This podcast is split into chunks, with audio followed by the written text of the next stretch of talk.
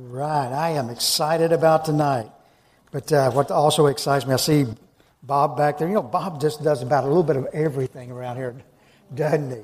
I mean, he helps lock up and unlock up, and then he's helping with the audio and everything else, making me sound good. There's a need for him to make me look good, but that's impossible, Bob. So, but uh, anyway, I just want to thank you, Bob, for your faithfulness to serve this church and to serve God. Are you ready to study the Word? Ready to just dive into it?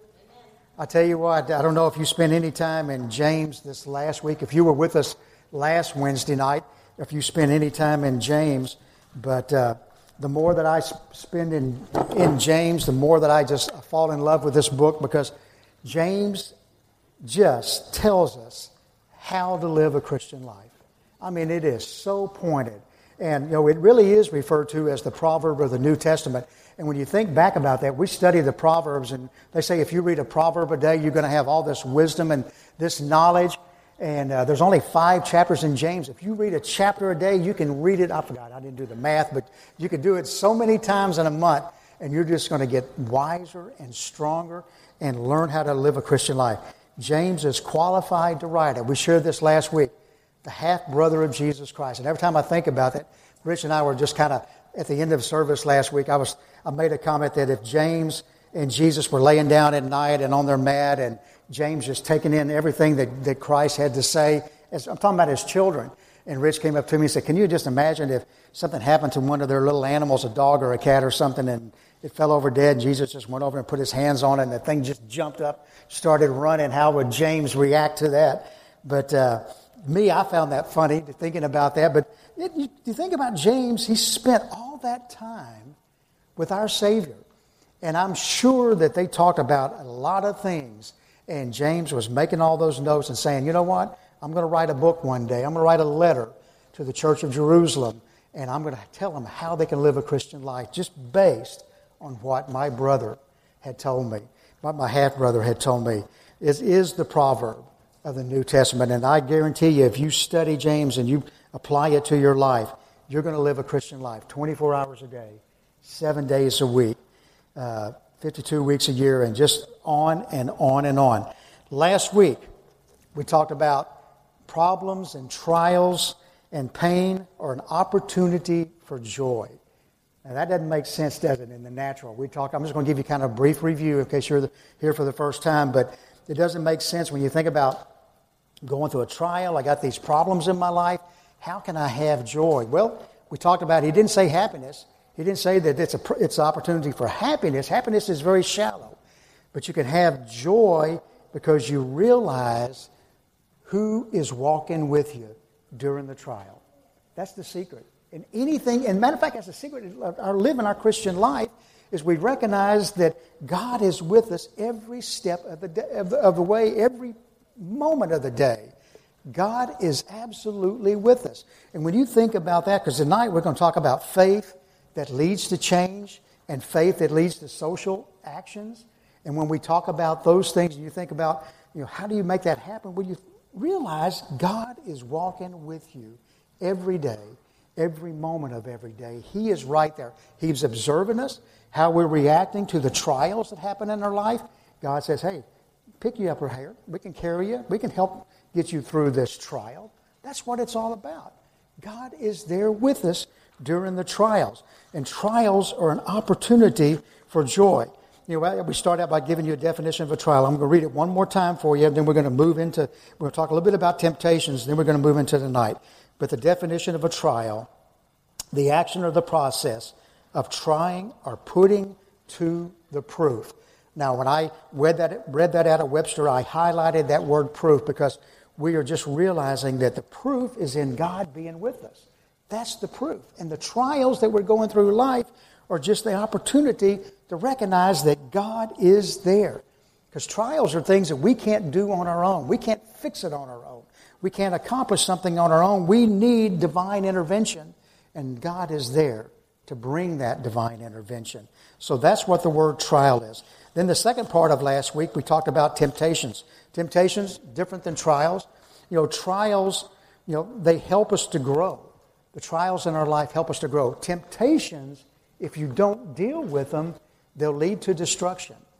Because every day we are tempted in some way, in some how, maybe something to say something or to do something that will bring destruction in our life. Some of them have eternal consequences, and some of them are just, you know, daily consequences. But God says that you can deal with the temptations, but you've got to recognize them. It's not a sin to be tempted. The sin is when you begin to think about that temptation and you begin you give into the temptation. That's when the sin happens. You know, and Leonardo da Vinci, remember that little quote? He said, It is easier to resist at the beginning than at the end. It's so true. When you're tempted, if you give into it now, the next time that that temptation, and you ask God to forgive you, and if you don't, repentance means turning away from it. But if you do it again, it's going to be harder and harder and harder. You've resisted at the beginning, then you're going to be a lot better off. So when you think about the book of James, how do you live a Christian life? When you have pain and problems and the trials in life, you can have joy because God is right there with you when the temptations come. God's not tempting you. God has never brought a temptation to any man. God's His word says that He doesn't tempt us. But when the temptation comes, you rely upon God and the Holy Spirit. Say, you know what? Help me to resist this. And with your help, I'm going to resist it. And if I resist it, I'm going to be a stronger person. I'm going to be a better Christian so that I can then go out and help somebody else. And so that's what it's all about. So, you ready to dive in to faith that makes a change and faith that causes social action, and I'll explain that social actions when I get to that particular part. But if you're ready to dive into that particular part of the lesson with me, let's just go ahead and open up in prayer about that. Father, we do. I thank you for the opportunity to, to stand in front of these men and women, God, that, that just have a desire to study your word and to understand your word better and to apply it to their life. And God, I just thank you that as I'm up here today, that you speak through me, that I just disappear myself and that let you and the Holy Spirit speak through me to, to bring the message forward that you want us all to hear. And I ask it in Jesus' name. Amen. Uh, before I dive into this, I just got to one little brief announcement. I'm going to end this a little bit early tonight because we've got a very special thing that we're going to be doing to honor uh, one of our great young men here. It's Derek Tice. It's his birthday Monday, but also he spent 20 years in the youth ministry. And so at the very end, I'm going to end here about probably 10 minutes till 8. And if you want to go into the teen room, we're going to have a big celebration in there. We're going to have cake and ice cream. Derek is a great man, but cake and ice cream, wow. And uh, but we're going to honor Derek, and so you're welcome to join us over there. So, pardon me. Please do. Yeah, please do. And we're going to have cake and ice cream, and we're going to honor the faithfulness of not only to the teens, but you see him every Sunday morning in praise and worship, and you know uh, he's up there faithfully, and he's been doing that for 20 years now, and uh, it's just been so faithful. Uh, I'm not going to spend a lot of time talking about him. I could go on for the rest of this time, but uh, I'm not because I love that young man, and uh, you know he's like mine and John Ace's own. And I know Charlene shares him with us. But uh, anyway, you're welcome to join us tonight as we celebrate that. So let's dive into this. True faith leads to change. Real faith, real faith means real obedience to God. When you think about this, there's, you know, faith, many have faith without works. Many have faith without works. In other words, they believe that, that God and what He says but they're not being changed by His Word. They're not being changed by what they believe. And that's what the whole essence of this lesson is all about, is that we've got to allow the faith of Christ to begin to make changes into our life. I got a quote here that I'm going to read to you. It says, Everyone thinks of changing the world, but no one thinks of changing himself. Now, I don't even remember who, who said that quote. I just had it in, in some, some reference, but everyone thinks of changing the world. We always look at somebody else and say, well, they need to change. They need some changes in their life. But we very seldom say, well, how can I change? What do I need to do to make a change? And even though you're a Christian for 30, 40 years, some of us in some cases are Christian for 12 or 15 years, I don't care what it is, we all still need to change. We need the Holy Spirit to guide us every single day and to show us how, how to change. And you're going to find out what James said when he talks in his word about change and, and about faith and about Christians, you know, and uh, he talks about people and stuff. It says the book of James tells us to, to be people who obey God instead of just listening to what he says and agreeing with him. We've got to be people that obey his word. You've got to be people that will take his word and apply his word every day in your life and allow it to make changes in your life. You know, I'm, I, am i am thinking about we go into church on Sunday mornings. A lot of you go, we go to church on Wednesday nights. Been doing that for years and years and years. And I believe, in, and I'm not just saying that because you're here, but I believe that people in this room, you do allow the Holy Spirit and you allow God to change your life because you apply what God's Word says and you do it. But you know, there's a whole lot of Christians that do not do that. They go to church Sunday morning. Sometimes they might even go to a midweek service. Most of the time, they probably don't. But they go to church Sunday morning and they'll listen to the Word and they're just, they'll listen to it and they just think, well, that's a great word, that's a great word, but they don't let it change their life. They don't ask God, how can I apply what I heard? Tonight, when you leave here, you need to be asking God, God, you spoke to us tonight through your word, through the book of James. Now, how can I apply that to my life so that I can grow and be a different person? And not only so that I can grow and be different, but how can I help somebody else? Because that's what we're here for. We're not just here for ourselves to grow and to be changed, but we're here to help somebody else grow and be changed. And so that's what it's all about. You know, there's a lot of research that's been going on, and, and I like George Barna. I used to follow George Barna a lot more than I do now, especially when I was more involved in the, in the youth ministry. And I used to follow him all the time because he does a lot of great research. I'm going to read something. So it says, the George Barna's book, The Second Coming of the Church, gives some dismal research stats showing that Christians are not different from non Christians when it comes to things like divorce and charity and giving to charities. He, he concludes we think and behave no differently from anyone else. Christians are not defined by their actions in our society, and this is tragic. That is true. We as Christians, we are not defined anymore by our actions. We, when people look at a Christian, they automatically should know that there's something different about you. There's something different about us. You know, we don't do the same thing that the world, world does. We don't uh, talk the same way that the world talks. We are absolutely different.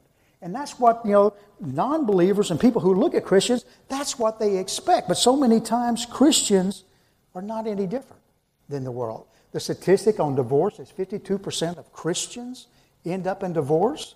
And that's the same thing for non Christians as well, that same number. There's not any difference. And George Barna gives you a lot of statistics. And how can we sit there on a Sunday morning and hear? Now, one of the problems, too, is a lot of churches don't teach the word that the way that they should. You know, they just kind of soft shoe the word and just not really teach it in depth the way that they should. And that's one problem. And that's not necessarily, and it's a problem with the people that sit there and believe it and listen to it. Maybe they don't believe it, maybe they just listen to it. But that's one problem is the church is not really preaching the word that God wants, us, wants them to preach. But also the second problem is maybe they are preaching the word that God wants them to preach, and there's some people there that's listening, but that's not applying it to their life. They go away that Sunday morning. Man, that was a great word Pastor shared with us this morning. Now let's go off and do our thing. You know, and they do that, their, their thing for the week, and then they come back again. They don't apply it to themselves. That's why we're no different. So let me give you two points about how we can be different. God expects us to act on what we know. He expects us to act on what we know. He expects us as Christians, no matter how long you've been a Christian, He expects you to act on what you heard. And he says, okay, how are you going to apply that to your life? How are you going to make a difference in somebody else's life?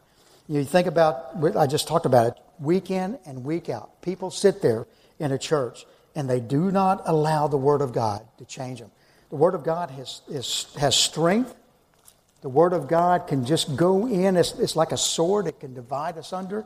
But it, sometimes people just resist it. And they sit there and say, okay, I'm fine the way that I am. I don't want to go any deeper. I don't want to grow necessarily. You apply God's word to your life every time you hear it. You get back. You know, one reason I'm excited about home groups that's going on. One went on last night. One's going on tonight, actually, and we have three tomorrow night. But the reason I'm so excited about home groups is because it gives the people that go to those groups. Okay, uh, Pastor Albert maybe taught on a Sunday. Well, this last Sunday it was John Burns taught. Take what John taught. Here's some notes about what he said. Now let's discuss it and think about how you can apply it to your life. Because that's what home groups is all about. You take the word, you discuss it. It's great to have a discussion around the word. Then you sit there and you think, okay, now God, show me.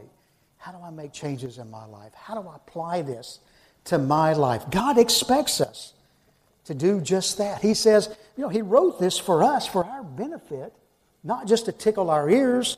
He wrote it for us and say, okay, if you take this and you live by this and let this be the standard of your life, He said, you're going to be good. Things are going to be good. Not, not everything, not that you're not going to have problems, but you're going to have trials like we talked about last week.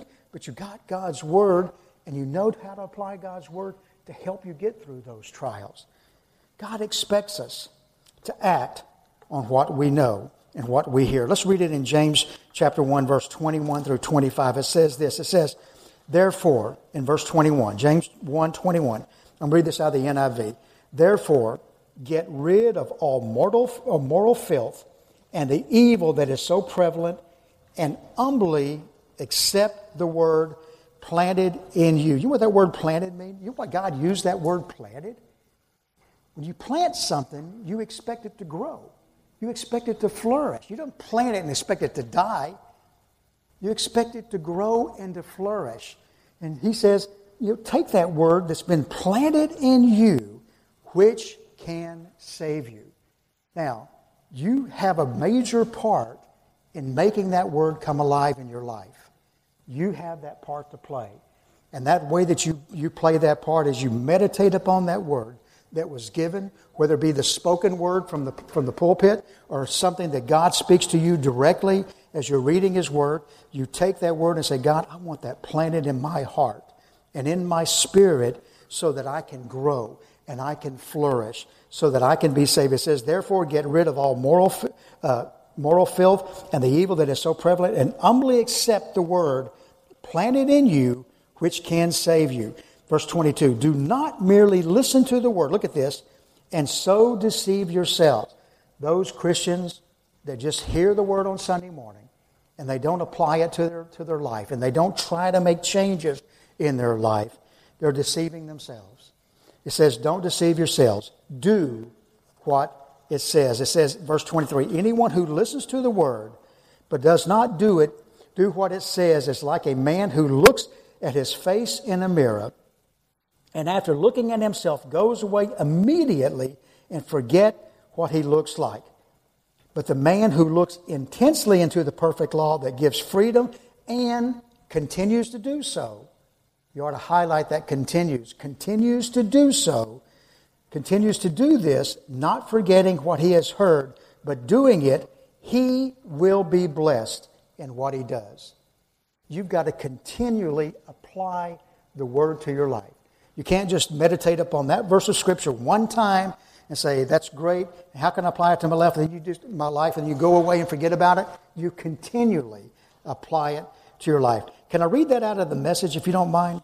I think it's kind of unique when you read it out of the message. It's not really a translation, it's just kind of a, you know, hey, here it is. This is what it sounds like. But this is so good when you read it out of the, the message. I'm going to read verse 21 and to 25 very quickly. It says, verse 21 So throw off spoiled virtue, and cancerous evil in the garbage. Get rid of it, put it in the garbage. In simple humility, let our gardener, God, landscape you with the word, making a salvation garden of your life. Verse 22. Don't fool yourself into thinking that you are a listener, that you, that you are a listener when you, when you are anything but. Letting the word go in one ear and out the other, you need to act on what you hear. Those who hear and don't act are like those who glanced in the mirror. Look at this. Walk away and two minutes later have no idea what they are or what they look like. Why do they look into the mirror in the first place? They don't try and fix themselves up as they look into the mirror. They don't try to improve themselves as they look into the mirror. They just simply gaze into the mirror. You know, and God tells us, don't be like that. Let the word apply into your life. Let the word grow inside you. You got to put God's word into action. He expects us to do that. He expects us to do that every single day. Our actions affect the lives of those around us, and it's a witness to God's kingdom. When you allow the Word to change your life, and people look at you because they're looking at Christians and seeing if you're different. If you're not different, they, will their, their response is, well, God doesn't make a difference in their life. You know, they look at you and you're not any different than anybody else, so why should I, you know, believe you're God anyway? It's a witness. If you're not being changed by God and His Word, and it's not evident in the way that you live your life, it's a witness who you are. And then people look at you and say, well, God's not real. God's not alive. God doesn't make a difference in their life. So why should I even consider going to church or consider anything else? But when you become different and you allow God's word to change you, and people look at you and they say, now, she is different. He's different. He's going through this trial, but you know, he's got joy or she's got joy going through this trial. I wonder why and they become inquisitive and they start to ask questions. So you've got to do what God's word says. We've got to hurry up. Teaching point number two obedience takes humility and the realization that my soul is in danger. You know, when you realize, and you can take time to read James chapter 2, uh, verses uh, 14 through 26, you're on there. But if you, if you realize that your soul is in danger, if you're not allowing the Holy, the Holy Spirit and God to change you through His Word, it's your soul that's in danger. And you are affecting the people around you, as we talked about. But you've got to accept God's obedience, humbly accept it. Because what you do when you apply the Word to your life is you open up yourself and you say, God, I want to walk with you. I want you to control every aspect of my life, every part of my being. I want you to control that. And so that's what you do when you're being obedient to God and His Word. You say, I'm going to humbly accept whatever you tell me to do because I know that you've got the best interest for me. You're looking out for me and you want me to grow and to, to, to flourish as a Christian. That's what God expects. There's a quote I want to read to you again It talks about, about change in dealing with uh, with change in our life. And this, this quote is from C.S. Lewis. And think about this this is about an egg. It says, It may be hard for an egg to turn into a bird. It would be a jolly slight, slight harder for it to learn to fly while remaining an egg. We are like eggs at present, and you cannot go on indefinitely being just an ordinary, decent egg. We must be hatched or go bad. Now you think about that. An egg, if you allow it to grow and flourish and you take care of it, it'll eventually turn into a chicken or a bird or something, and it's eventually going to fly. You know, if it's a bird that, that flies. But he's saying right there, you got to allow change to happen in your life. You can't stay where you're at today. And you allow the change to happen when you listen to the word and you apply the word in your life and you ask God, how can I make some changes? I want some changes to happen in my life, and how can I do it? So let me ask you a question. What motivates you to obey God's law and God's word? What motivates you? Like I tell you, for me, the motivation is I want to please God.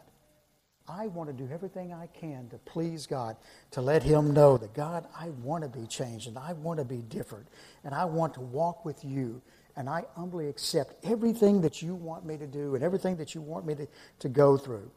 You know, sometimes we don't do it because we're concerned about how other people might, what the other people might say or the consequences that are there.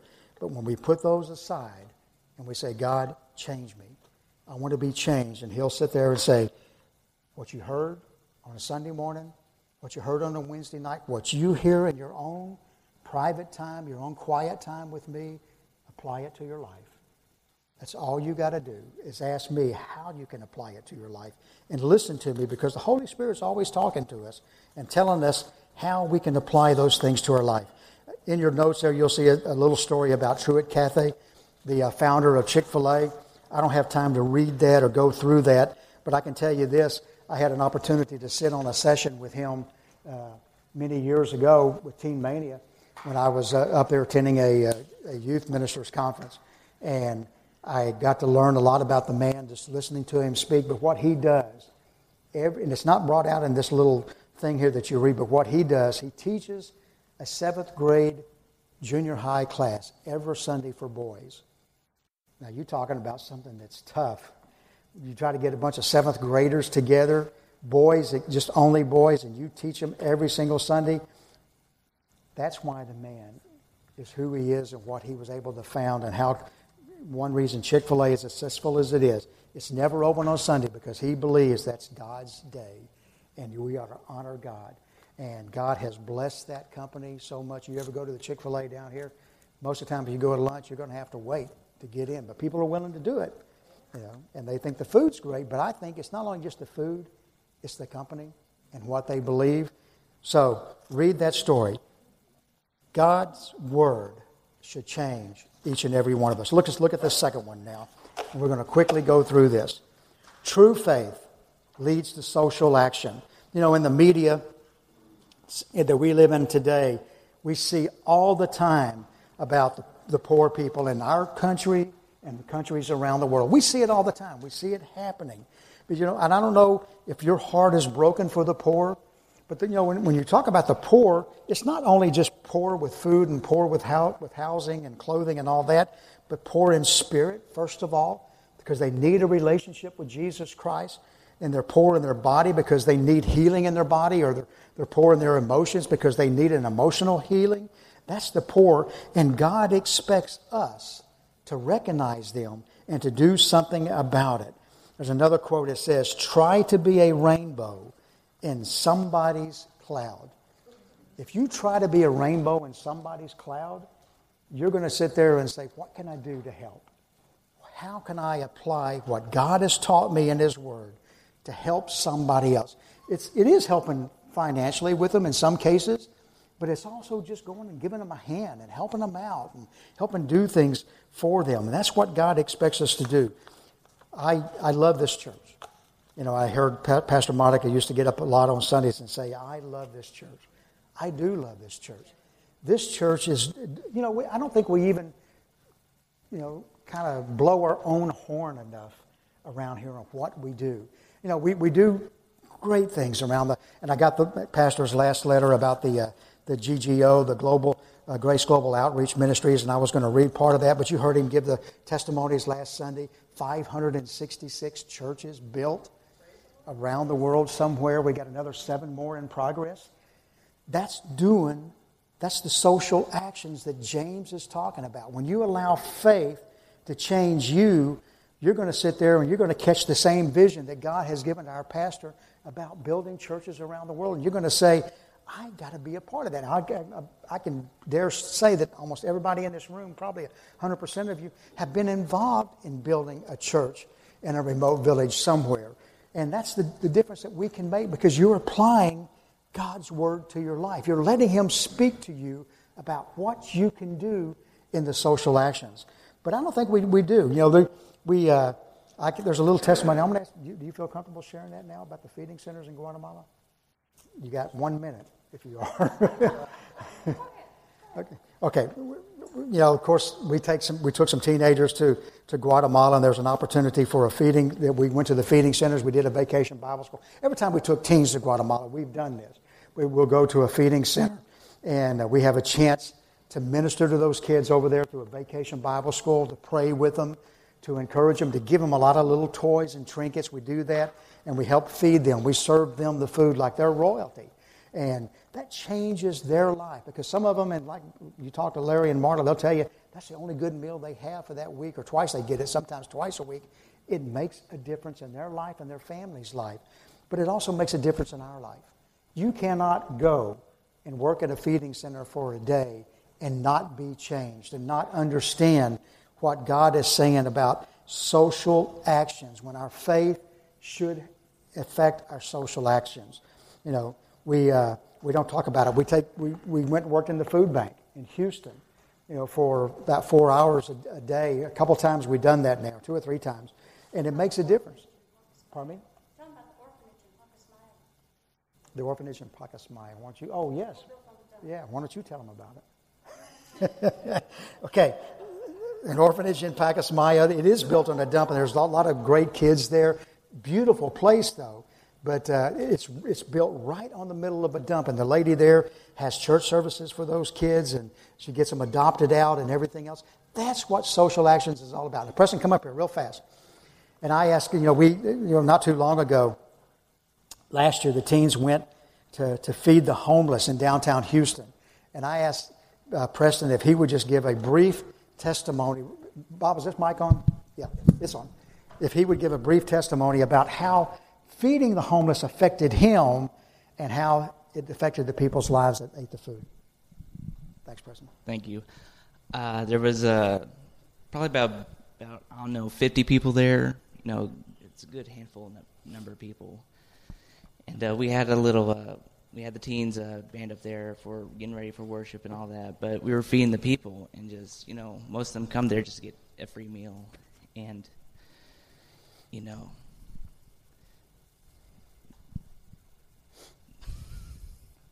anyway, so we give them the free meal and uh, we start worship. And, you know, people are sitting in the back. There's all kinds of brutally honest people there, you know.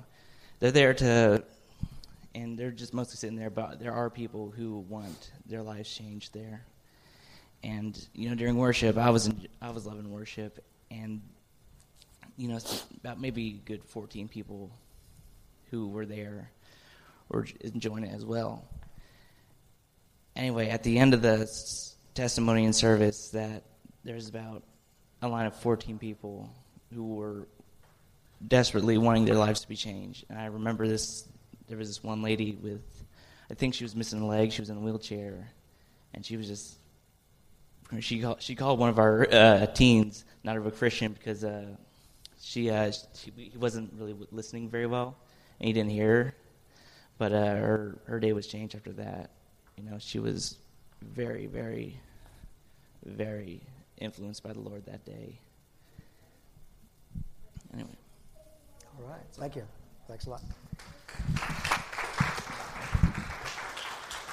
What in the study, what you're going to find out, and the very first teaching point right there, it says, "Do not show favoritism." You know what James is saying, and I'm not going to take the time to read the scriptures. I apologize, but you can certainly read them out of James chapter two, verses one through nine. But he talks about, you know, we're not to show favoritism. As Christians, we're not to show favoritism. We don't look on somebody and think, okay, they got all of this stuff, and so they must be much better than the person who is homeless in Montrose who doesn't have anything. We don't, as Christians, we don't look at people that way.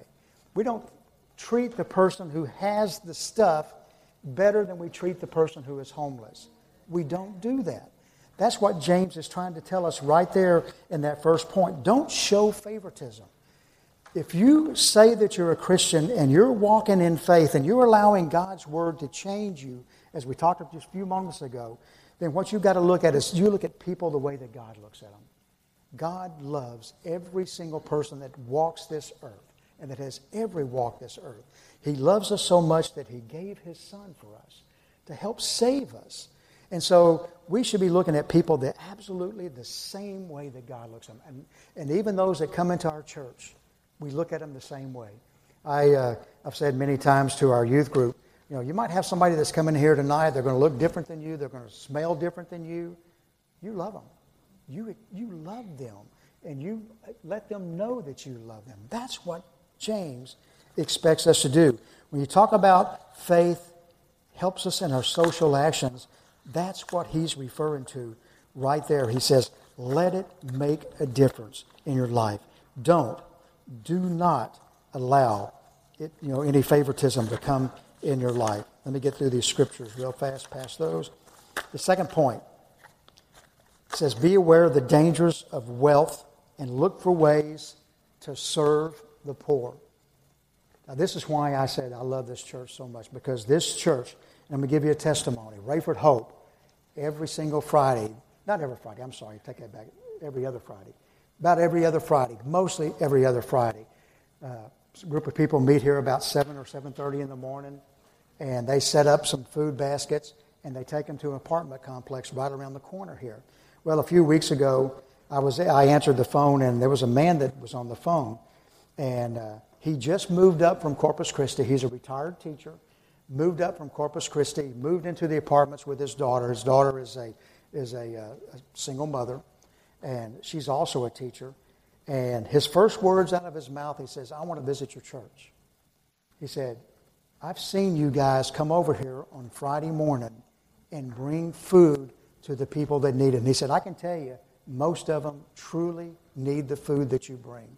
And he said, I've seen y'all come over and do this and I want to check out your church. Now, I don't know if he's ever come or not. I, I told him, if you come, look me up, but sometimes I'm in the sound booth and you're hard to find me and that sort of thing.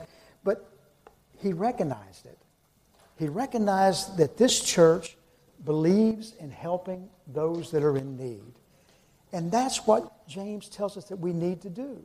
He says, let your life be such a way that you don't look at the poor and the people that, that are, are cast down as that, well, they did it to themselves and I guess they deserve what they got. You know, that's not the way we look at them. God looks at him and says, I love that person and I'm going to help that person get up and become somebody better. And I'm going to help feed, feed them and I'm going to help clothe them.